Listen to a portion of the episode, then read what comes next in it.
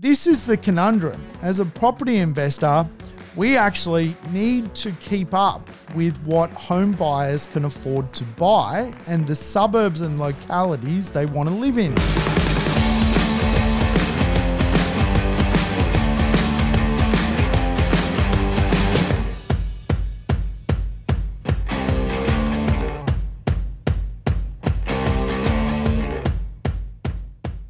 Welcome to the Urban Property Investor. I'm your host, Sam Saggers, here to help you crack the code of real estate wealth. Today's show, a code cracker we're going to dig into is cheaper, better in real estate. We're going to have the conversation around low cost investments.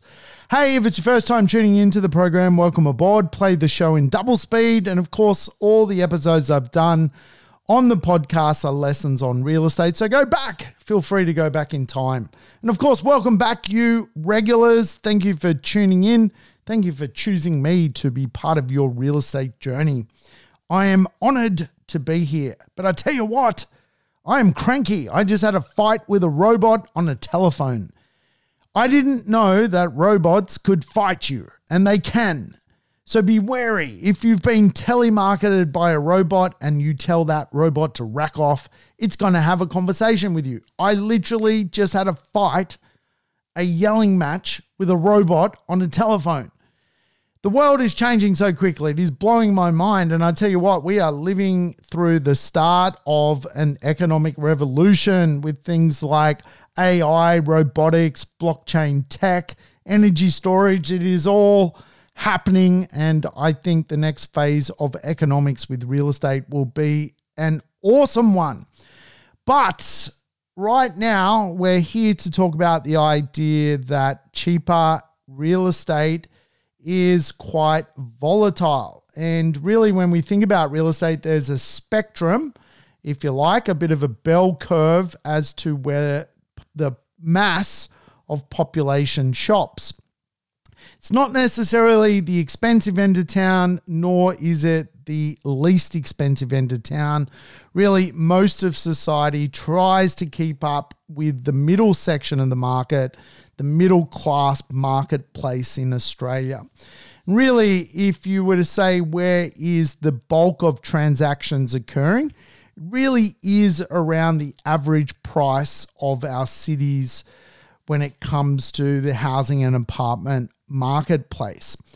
If we drop below that, we tend to enter volatility.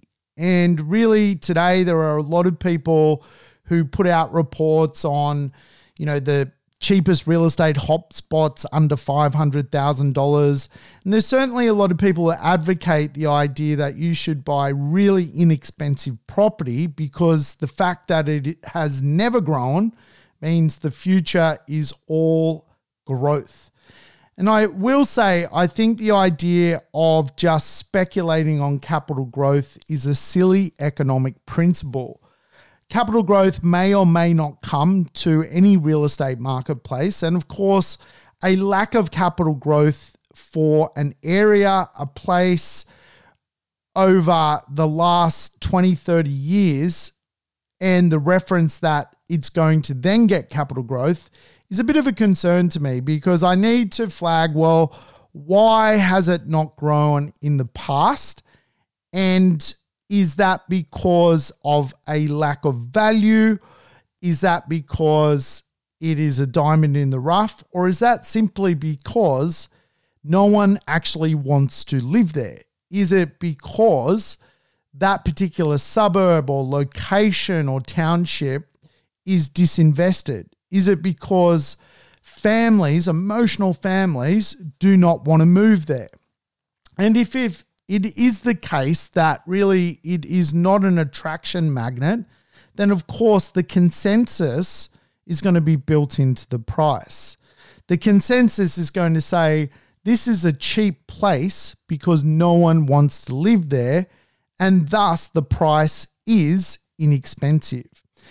And of course, for many, many people, the idea of buying real estate is kind of simple. The problem part is the hold period. So if you buy a very inexpensive property, the odds are it may not be in the best part of town, But even further than that, probably the age and condition of the property is not going to mirror what you're actually trying to do. For most people, the buy and hold concept is a little bit misunderstood. The buying part, most people get. You can borrow so much money, so you go looking for an asset. The holding part is where I think it breaks down for too many people. The holding part is a long journey. In fact, when you buy a property, you should actually have in the mindset that you buy so well that you never sell. And really, you need to then link also that you're going to take this property on your journey of life. And if we think about life expectancy, I think we would all hope to live to the ripe old age of 100 or 90 years of age. If we're 30, we've got to choose a property that's going to help us for another 60 or 70 years. If we're 40, a property which is going to last for another 50 years. After all, the asset we choose today is interlinked with the person we are tomorrow. The asset we choose today is actually something we're going to carry into retirement. Now, if you're a trader, obviously a different conversation. If you're buying, developing, flipping, renovating for profit and flipping properties in a couple of years, completely different conversation to long term investment. And as I often tell people, long term investment is 21 plus years. And really, lifetime investment is exactly what I'm referring to. Investments that travel through your life expectancy. And I buy real estate personally that is going to make my life journey simpler. It's not going to complicate it further. Today, uh, after this podcast, I'm literally going down to a property I own. It's actually nearby, one of the only properties I own that's um, very close to where I live. And the property is 15 years old. I actually bought it. Um, and when I bought it, it had never been lived in, but it was mortgagee in possession and it was basically two years old. Uh, I've owned the asset for 13 years, which is considered in investment medium term, but the asset itself is actually 15 years old. It's been a great performing asset. It's gone up a lot of money.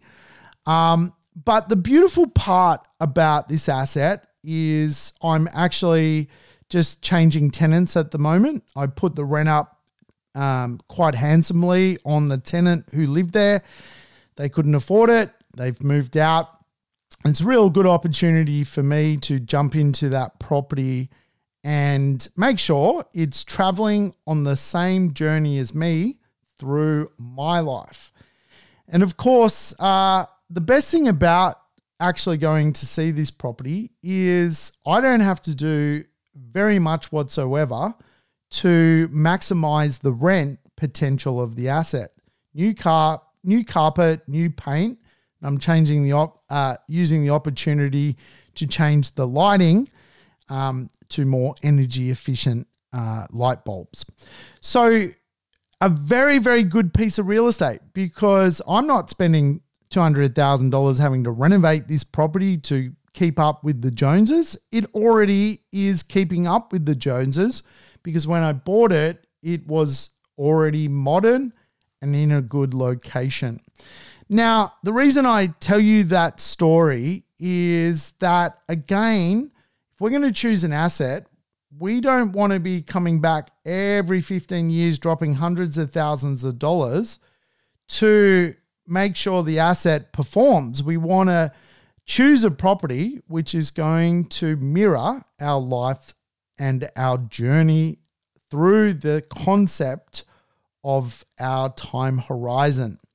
And so, my time horizon when I invest is lifetime. For other people, their time horizon is completely different. And again, this is the strange part about property investment. We often compare what we do to others, but the reality is we all start property investing with different amounts of money, different jobs, different servicing, different buying power, different deposit power. And so we all end up going on different journeys through property investment. And we all have different results. And so not one strategy will fit all people. It just doesn't work like that. But I think one of the challenges inside of an ever changing economy is making sure that you invest and try and keep up with the middle section of the marketplace. That investment I was just referring to, classic middle class piece of real estate, been performing really well over the period of time. It's gone up handsomely and the rents have gone up handsomely, connected to a huge, huge amount of people in the bell curve or the spectrum of populace inside of society. So, if you want to tackle risk, one of the riskiest sections of the spectrum is both the high end end of the market and the lowest end of the market. And for again, a lot of property investors, they see that cheap is better because when they look at the asset, they might see a price tag of $400,000 and go, wow, that's, that's not going to uh, upset my life. That's not going to disrupt what I do. I'm not going to have to do a hell of a lot uh, to partake in that investment. I'll just speculate that there is capital growth, and lo and behold, the rental return looks pretty good at five or six or six and a half percent. What they may not appreciate is that that particular place is a tenant town, a tenant suburb. The profile of the suburb may be completely tenant orientated. It may be a suburb which really lacks an as an attraction magnet to young families, to middle aged couples. The diversity of the suburb as a profile may just completely lack true fundamentals. And then as we analyze why it's cheap, it becomes evident that it is just not a popular place. The consensus is built into the price. And of course, a lot of advocates will advocate to buy in those areas. Even buyers agents sometimes work those areas because you're really uh, working a territory where one investor disgruntled sells to another investor who is almost a greater fool buying into that marketplace, sometimes getting a good cheap deal because the first investor is so sick of the investment, they sell to the second investor. And uh, the counter argument is equitable markets. Now, markets with equity within them are actually marketplaces where we quite often see a more consistent level of capital growth over time. And the best way to understand it is when a suburb has performed, the people inside that suburb, which quite often is a mixture of people who are debt free, who have paid down debt, and of course, buying into the suburb or living there as tenants, are a very diverse suburb. However, what we often find is one in five, one in seven houses has a lot of equity in it, and the demographic profile of people who want to live in better housing. And so we will see them use the equity in their housing to upgrade their house. And as such, you get this neighborhood effect of just a better look and feel to the suburb and therefore a better look and feel to the community. And of course, it's a bit of a merry-go-round because the fact that locals start to upgrade their properties, their apartments, their houses, their townhomes with ex- extra, uh, paint, you know, extra um, renovation, then the suburb itself becomes even more attractive. And this again um, attracts people to pay more for properties in this neighborhood.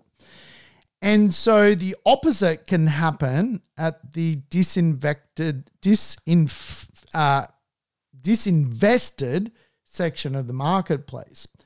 Basically, because there is no equity in the properties, the locals that live there really have no extra wealth to upgrade the look and feel of their properties, to upgrade the look and feel of the community, the neighborhood. And so you get this rundown effect. And because properties depreciate, what happens is the next person in sees an older asset and wants to pay less for the real estate. And of course, we get the opposite neighborhood effect where you get the rundown concept of a neighborhood. It's ugly, uh, it's not an attraction magnet to new people. They do not want to actually necessarily live there. You get the crime effect. When things are run down, it attracts a uh, more sort of rat bag class of person, if you like. And that creates, again, more localized crime, more graffiti, more uh, robberies, more car break ins. And this vicious circle just flows. And so then you get the house prices or property values dropping. And on paper, it can look very good because the rents can be five, six, six and a half percent. But the reason they're six, six and a half percent is not because necessarily of a rental surge. It's the polar opposite. It's disinvestment at work. It's property values which continue to decline and look and feel of assets in decline. And obviously, uh, the remedy to to uh, to not doing that is looking at equitable markets, markets which have done very well in the past but are still good value today and buying into those markets, knowing that people have paid down debt in those suburbs, so they've got full of equity, or that the suburbs have grown and people can reach out and renovate and improve the neighborhood. The neighborhood effect is an important principle of real estate investment. And that's where we can create growth in our properties even though the market may be slower, it may not be a higher level of growth rate, but we are still able to get an uplift because our neighbors are helping us do the work. We get this kind of neighborhood effect.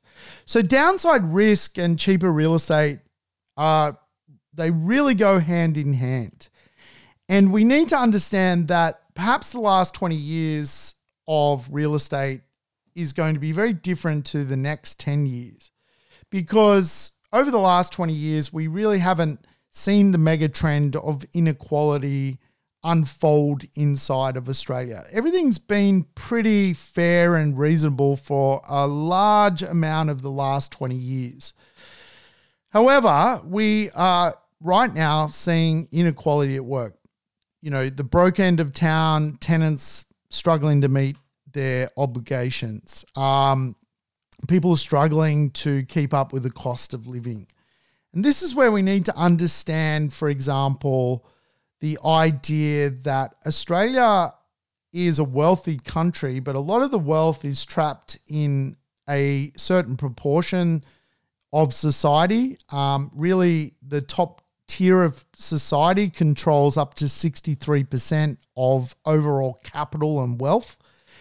And so we are seeing really the split of society, the have and have not world. And quite often, when we study incomes, you know, it is a little bit disproportionate, even the reporting. This is where we need to go back to some rudimentary mathematics like mean, median, mode.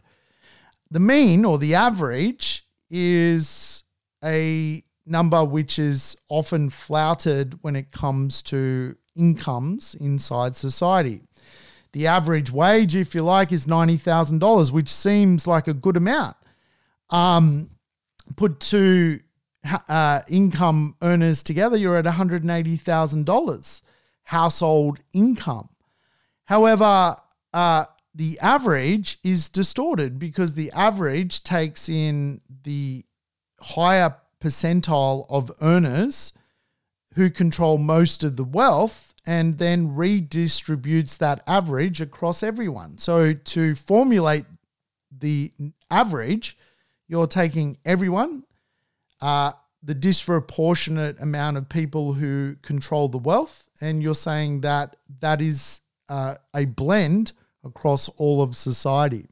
But it's not necessarily how it works. And there isn't a lot of $180,000 double income households in society.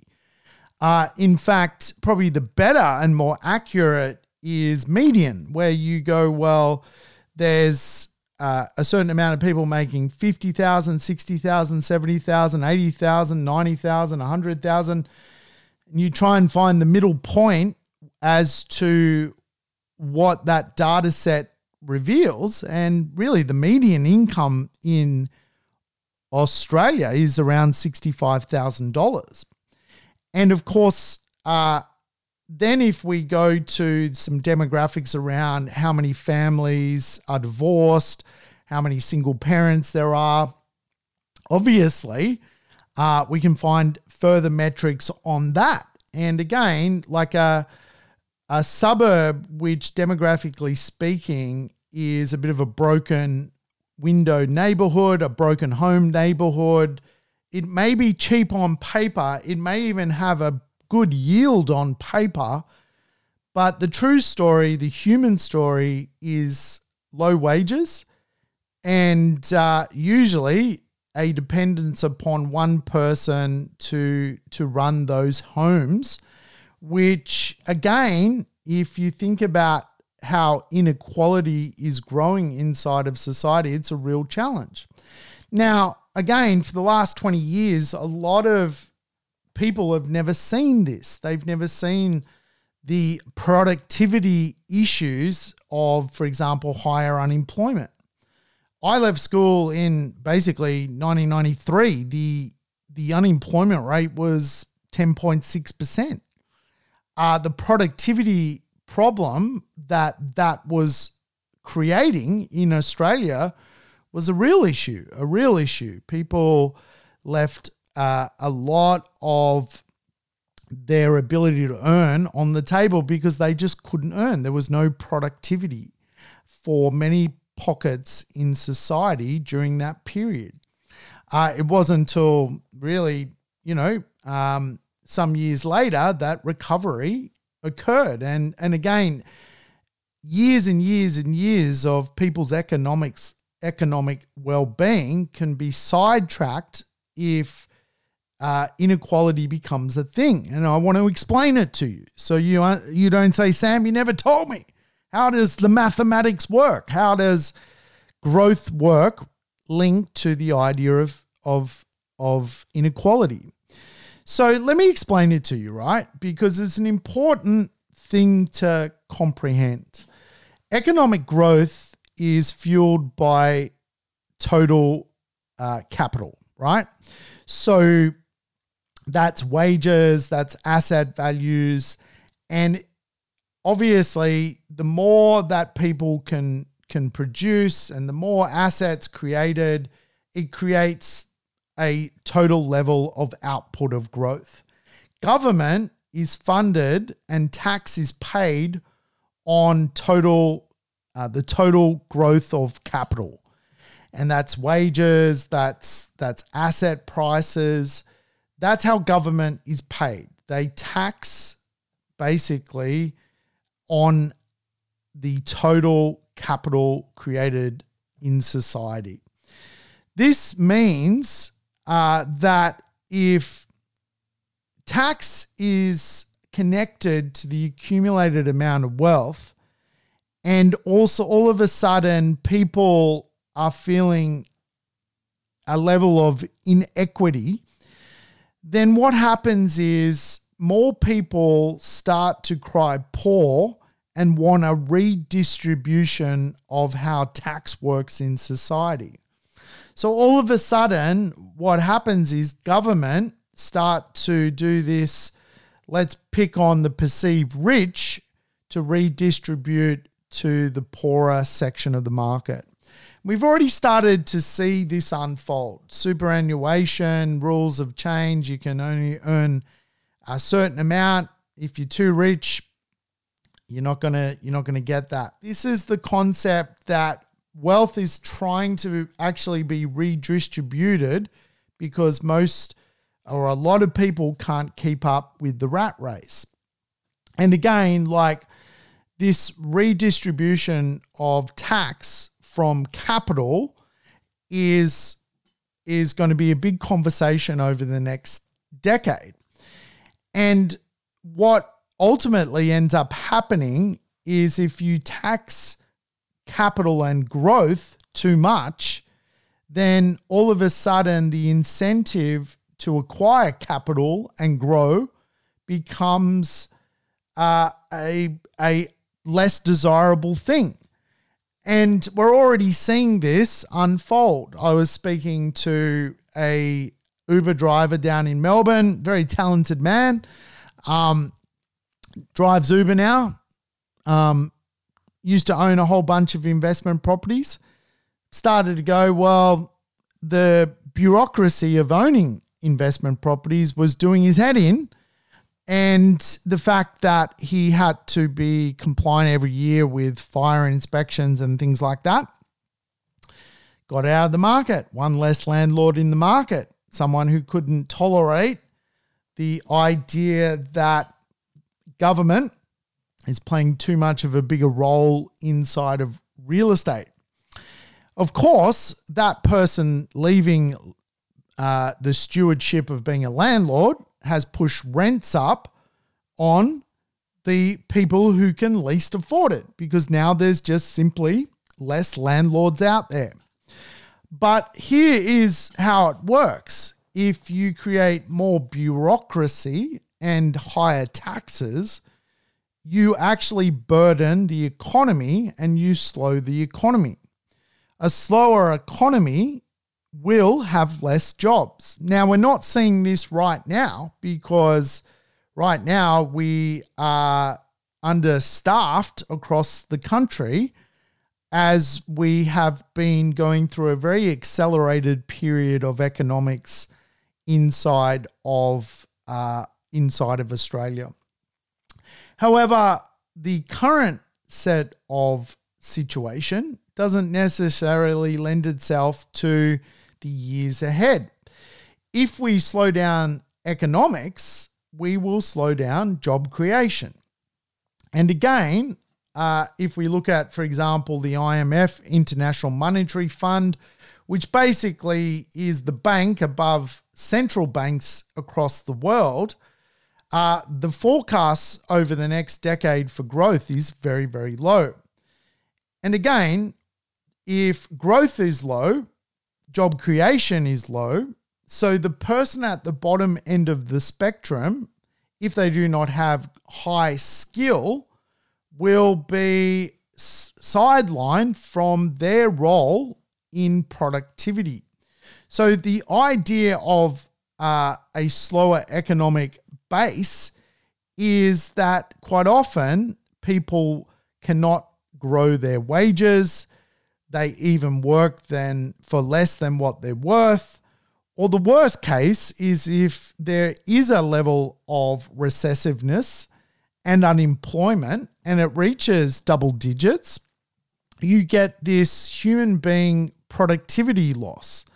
And again, what that looks like is people are economically sidelined and it takes them decades to recover to again create economic growth, which fuels government taxes.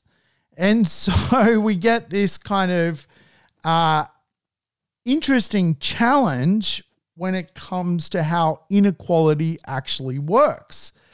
See, lower tax societies actually grow faster and create more prosperity for the people that live in those societies. Here in Australia, we've had 20 years of this. It's been wonderful. In fact, Australia's in the top five wealthiest people in the world. Our net wealth is, is huge compared to other p- countries that have been through this problem and uh, are further down the track than we are at the moment when it comes to what this looks like. We've been blessed here. So uh, we know that economic growth pays for taxes. Without economic growth, taxes uh, obviously need uh, need to be created, and really, if we overtax to redistribute that money to the less well off, then all of a sudden, uh, the economy actually goes into a bit of a grind mode. Now, the reason I'm telling you this economics is that it is very, very probable that we live through a low growing economy for the next decade. It's not going to be high growing, it's going to be low growing. So, what does this actually mean for suburbs which are cheap? Does it mean that those people will, uh, who own real estate there, see that real estate double?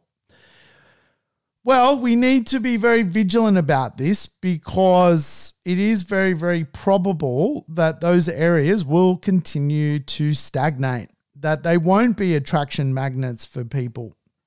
Because again, we are seeing a further rise in inequality. We're going to not necessarily see a middle class inside of Australia. We don't necessarily see that right now. If you look at how wealth works in Australia, we don't have a middle class. It's kind of looks like a horseshoe, if you like. The thing that is unfolding is actually the rich are getting richer, the poor are getting poorer.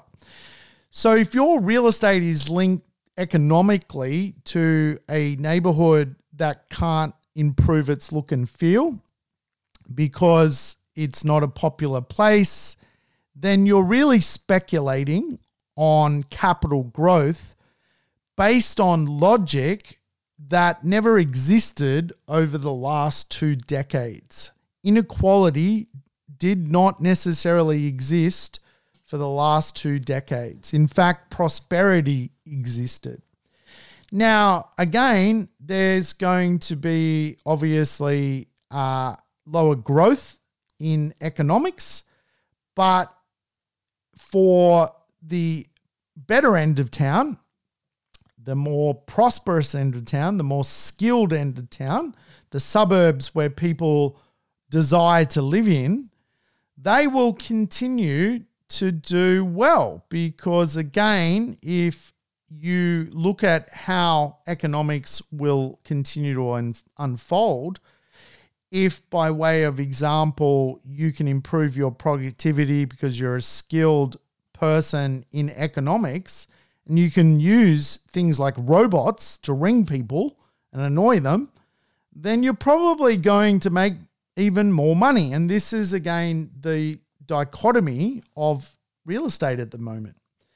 We, as property investors, probably cannot afford the top end of town, which is the other spectrum of this bell curve we can't, we don't want to invest in the bottom. And the best real estate assets, $2 million in Sydney, 1.5 in Melbourne, 1.5 in Brisbane. For a lot of people, the challenge to buy those pieces of real estate is the burn rate, like, and also qualifying for the loan. Uh, for a lot of people in society, their home is worth one one million dollars. The idea of buying a one point five million dollar investment property doesn't make sense, and so the interesting part for us is we as property investors actually uh, can do really really well finding something that is perceived as affordable, but the perception of affordability needs to be at a localized level, not at a spreadsheet level from a property investor. In other words, what is an affordable suburb? Well, an affordable suburb is a suburb whereby the largest amount of populace, the population, is actually interested in living in that suburb. It's a highly livable suburb. And usually, what makes a highly livable suburb is its proximity, its location, movement, its walkability, its desirability, its amenities, uh, its infrastructure. The bell curve of the society says that is very good value. So there's a difference between what is cheap to an investor and what is considered affordable to the uh, home buyer marketplace.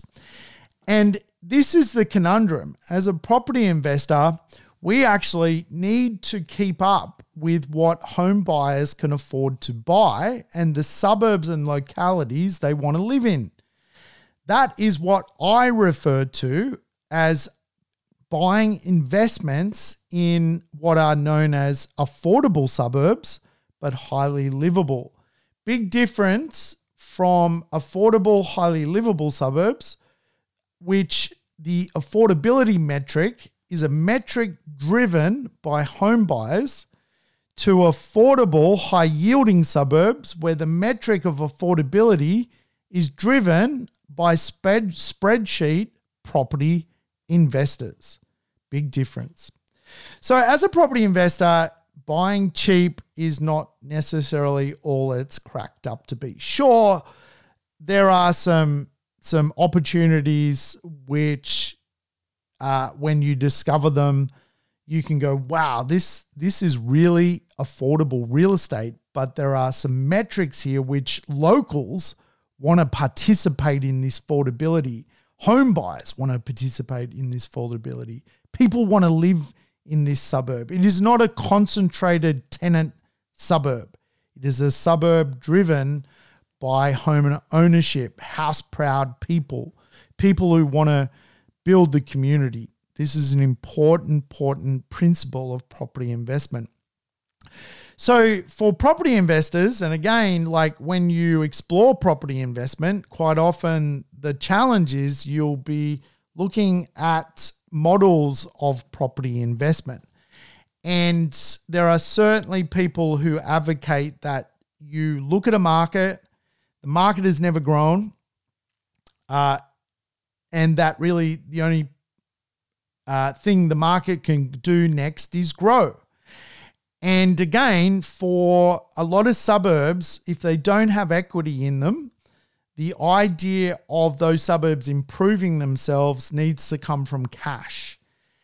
And uh, the process of that means that people would need to pay cash to renovate, which most people don't have. So uh, the upgrading nature of capital growth goes hand in hand. And this is where quite often even capital growth is a little bit dis- distorted by virtue of how it's reported. You know, you could have a million dollar property that resells for 1.2 million, 20% gain, but is it reported that it was a $150,000 renovation to make that $200,000 gain? Is that actually a 20% return? This is why I think property investment needs to be measured really over a, a longer term horizon. Going back to the journey you're on, if you are a buy and hold investor, then you've got to go and say, well, I'm buying this real estate I'm going to track it year on year. I'm 35 years of age. I'm my time horizon is 90 uh, till I'm 90. For 55 years of holding, I need this real estate to attract people that constantly want to improve the look and feel of the neighborhood. It's a big metric. So, real estate carries volatility and it carries risk. And so, I'm a big advocate of explaining a little bit about what that looks like. And really, the bell curve of risk is that you go to the cheapest section of town. And of course, the, the flip side of the bell curve is the prestige end of the market. It's very volatile. It can change by a million dollars in one weekend. For most people, the spectrum of investing in the uh, luxury prestige end of town is is really not an option. Uh, and again, the best real estate out there, you know, is two two million dollars. The consensus is built into the price.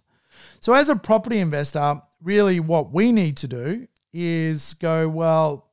Uh, what is the spectrum bell curve for your budget? And if you're more a $600,000 investor or a $700,000 investor or a 550 investor or an 850 investor, what is the best and most affordable market for your buying power? And where do we find the best diversity and assets for that budget.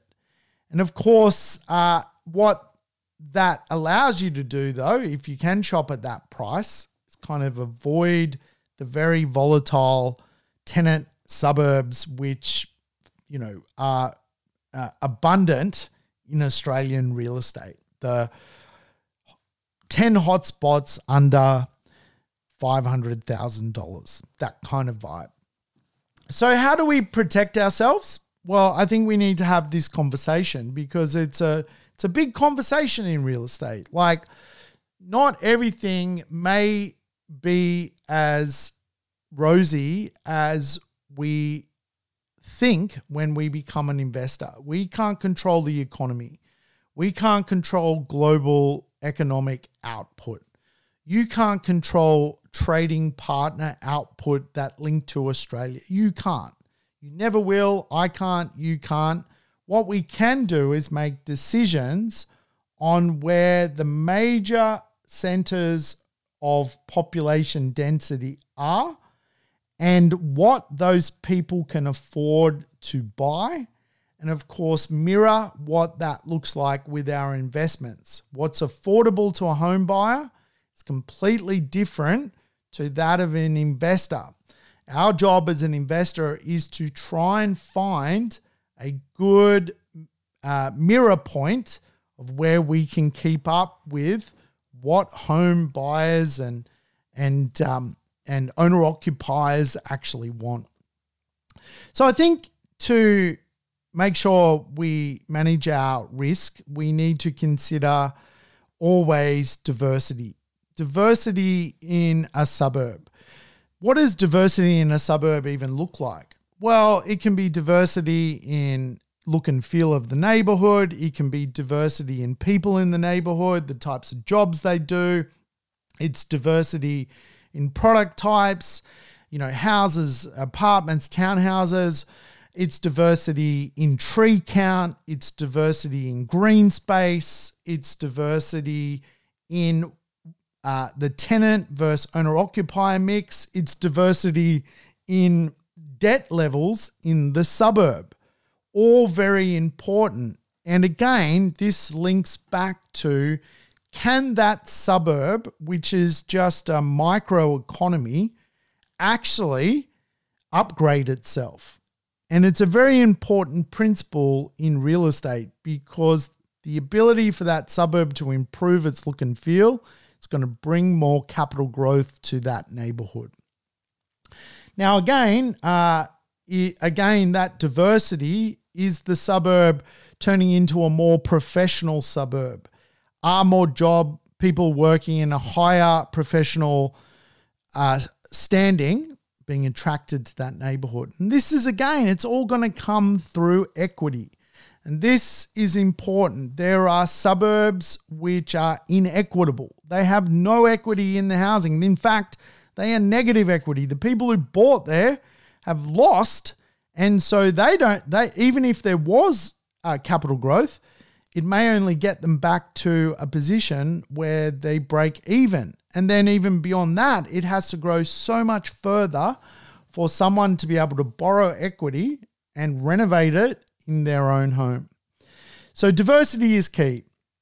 I think how we got to manage downside risk is not be speculators. Now, if you Googled what a speculator is, I'm sure it would come up with some sort of gambler's theory. Speculators in real estate really are people who solely rely on capital growth, but actually do not exam, examine fundamentals of real estate. So they go into these hotspots or these uh, places based on one thing alone. They want to buy a cheap property because they feel like they shouldn't or don't deserve uh, to buy in an area where there are cracking fundamentals. And so they speculate, and really the only thing they're speculating is on capital growth. But when they look deeper down, has there ever been capital growth? Uh, what type of diversity is there in the neighborhood? Is there equity in the neighborhood? These are really, really important questions. If there's equity in a neighborhood, you're not speculating on capital growth because you know prices will improve because people have equity or less debt in those neighborhoods, which build in community growth. Obviously, I think risk matrix are important to real estate. And I often find that people buying at the cheap end of town will even choose quite remote places where really the investment is dependent upon really them being involved. And again, like think about your journey as a buy and hold investor. You're 40 years of age, you want to get to 80. For 40 years, do you really want to be emotionally involved in the asset? And again, like I think markets which carry a lot of downside are cheaper markets which are quite volatile, whereby the emotional input from the investor keeps people up at night. They are emotionally invested just too deeply in something which concerns them constantly. And of course, I think that uh, actual input can also be seen in just some of the properties at the bottom end of the market are so almost old and run down that you're sending the electrician there three times a year. The plumber's going twice because of a washer and a block drain. Um, really, a lot of the real estate needs to be fundamentally knocked down, but it can't be rebuilt because no one would possibly want to pay to live in those areas in a new property, which is obviously going to cost more because the area just is considered uh, a not desirable place. And of course, uh, if you have to invest your time, energy, and emotions into an asset, it's probably not going to be the right asset for you to hold. And therefore, it is without question the wrong asset. If your time, money, and emotion is being uh, sucked into the property, I can tell you it's not a buy, hold, and buy well, never sell piece of real estate. Now, the property I'm going to see after this to just sort of check on the painting and the carpet, like I could quite easily not be there. I'm just doing it for a for a bit of a bit of something to do. But for 15 years, I've been not emotionally invested in the property at all. It's like I don't even own it. That is a true property investment. I do not need to worry about it whatsoever. Uh, I've never worried about it. I never will worry about it. It ticks all the boxes from a location point of view. It's very connected to a suburb which is constantly trying to improve. The type of people that it attracts are very good tenant profile people. So there is no issue. And again, with less expensive areas, you just need to be very mindful that they are unstable. And what I mean by that is they can be very, very uh, connected to to liquidation sales. They can be connected to um, foreclosures. And again, like even though that sounds sexy, the fact that your neighbor's foreclosing on debt um, and the bank's moving in to seize an asset and is going to auction it, and it's probably going to be auctioned for a cheaper price, is not a good situation. And we see that in many places. You know, uh, one suburb up in Brisbane, very common for, you know, low cost investors looking for a good rental return to buy in Woodridge in in in Brisbane. I mean, this place is just constantly turned over from one investor to the next. And it really is an unstable marketplace. And and in some respects you go, well, you know, banks must just see constantly, you know, defaults um, in this suburb and similar suburbs like it. Like at some point, they probably go, the risk is not worth it, and withdraw really the ability to lend in in certain areas like that. And I've certainly seen this in sort of satellite regional areas. And I think sometimes regional is a little bit misunderstood in Australia. I like regional investments. I like places like Newcastle, Gold Coast, Geelong, uh, Ballarat, Bendigo. I mean, these are these are big regional places. In some respects, I don't even think we should call them regional. I think it's a little bit of a a, a, a misunder uh, misuse of the word regional. Um, how I, I still can't understand how the Gold Coast is is classified regional. Like it's it's huge. It's basically between Brisbane and the Gold Coast, one giant city now, right?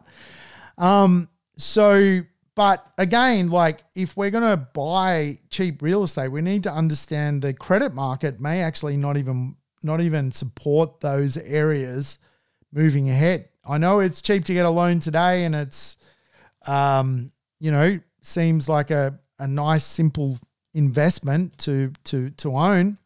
May even have a really nice land size or something like that. Uh, but what lies ahead may be a little bit alarming to an investment like that. And again, I always find those areas there is really no resale. Uh, and you see that. Like, why does an investor have to sell to another investor? The simple reason is no one at a owner occupier level, whether they're a single, a young couple living to live in an apartment, uh, a family friendly couple looking for an apartment or a townhouse, or a young, larger family, like they don't want it. Otherwise, why wouldn't they buy it? Why does a property investor have to buy the asset? Why can't it be auctioned on the weekend to 22 people all looking for that property? Why is it not someone's dream home? These are the questions we need to ask ourselves. Why is it not actually sellable to a a, a owner occupier. Um, and again, like if you examine um, the sales system, the sales rate, a lot of these communities, it is a real estate agent who owns a rent roll, who's got an investor who hates their investment. They probably bought it off that same real estate agent. They ring the real estate agent. They say, I hate the investment. Can you put it on the market for me?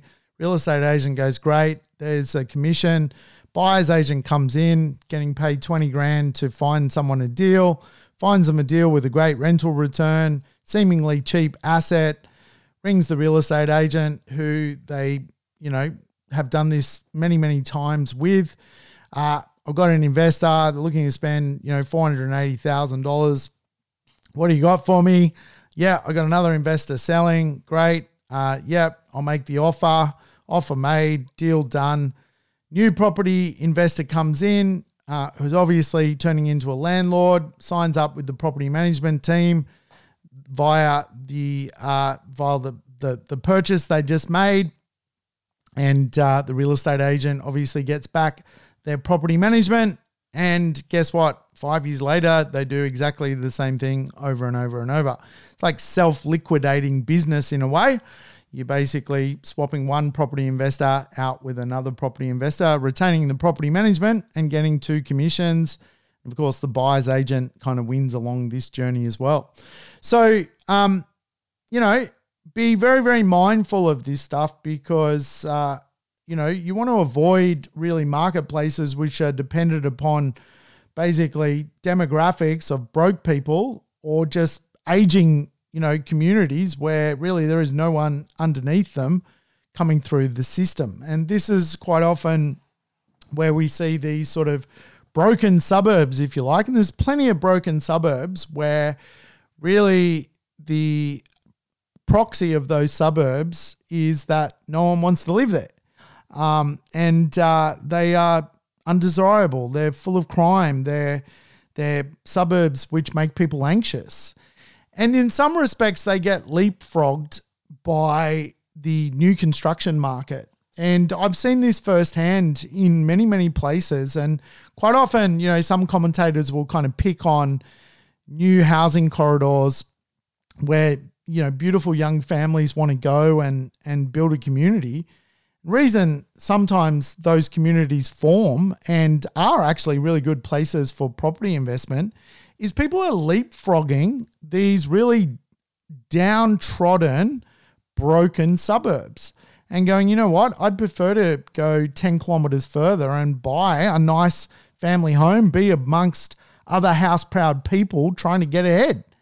Um, and I think we need to recognize that because there are some awesome, awesome communities being created, um, which are not close to the city. Um, they're probably a similar distance to these broken suburbs, but completely different, really sense of pride unfolding. And, uh, you know, again, it's it's it's an interesting dynamic where you go, well, of course, areas further afield, further from the city, the uh, price per square meter for land, you're gonna it's gonna be less. It's just the way it's always worked. It's the way it always will work. Is it ultimately, um, you know, a, a, a better to be in a better location? Of course it is, but we do see the leapfrog effect all the time, and um, in some respects you know, when I bought in Newcastle, I kind of did the same thing.